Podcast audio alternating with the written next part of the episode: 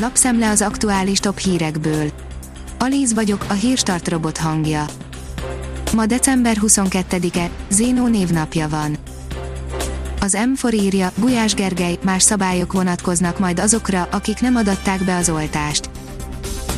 Jelen állás szerint az év utolsó kormányinfóját tartotta meg Gulyás Gergely miniszterelnökséget vezető miniszter és Szentkirályi Alexandra kormány szóvivő. Kiderült, hogy a kormány saját hatáskörben döntött a 24. lazításról, és az is, hogy úgy látják, túl vagyunk a második hullám tetőzésén.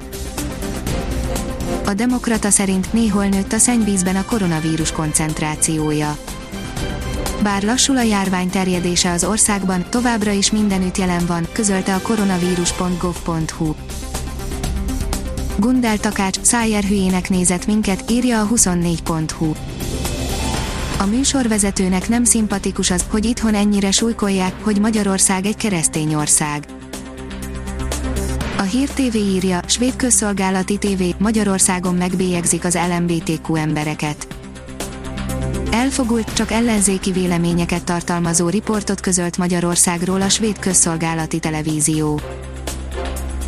A propeller írja, bírságolt a rendőrség a grófó temetésén történt szabálysértések miatt.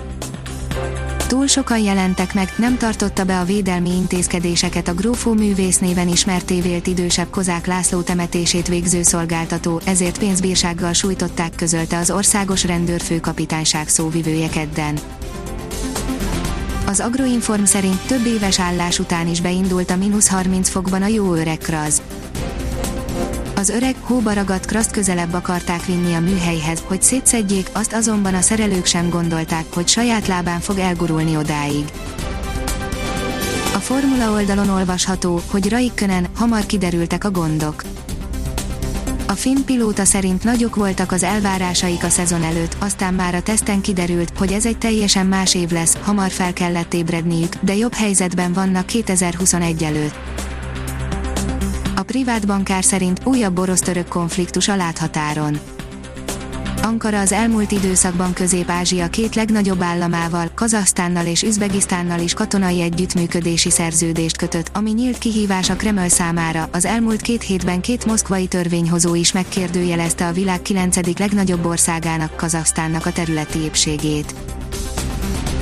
Az Autopro oldalon olvasható, hogy értékesítette a Waberers részvényekre vonatkozó opciós jogát az Indotek a hazai pénzügyi szolgáltató bevonásával elvégzett pályáztatási folyamat eredményeként az MHB Optimum ZRT 21, a High ZRT pedig 20%-ot vásárolhat a csomagból, amivel növelheti részesedését a Waberers-ben.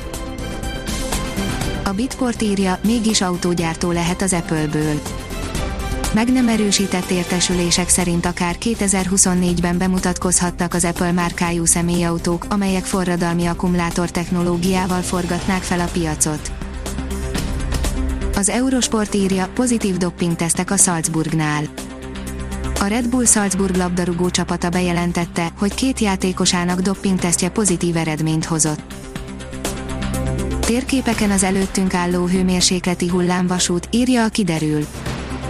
16 fokig is melegedhet az idő, majd markáns hidegfront érkezik, az évszaknak megfelelő hőmérséklet azonban mindössze egyetlen napig tart majd. A Hírstart friss lapszemléjét hallotta. Ha még több hírt szeretne hallani, kérjük, látogassa meg a podcast.hírstart.hu oldalunkat, vagy keressen minket a Spotify csatornánkon. Az elhangzott hírek teljes terjedelemben elérhetőek weboldalunkon is. Ha weboldalunkon hallgat minket, az egyel korábbi adás lejátszása automatikusan elindul, beállíthatja, hogy az összes korábbi adás, vagy csak az aktuális tematika hírei következzenek. Köszönjük, hogy minket hallgatott!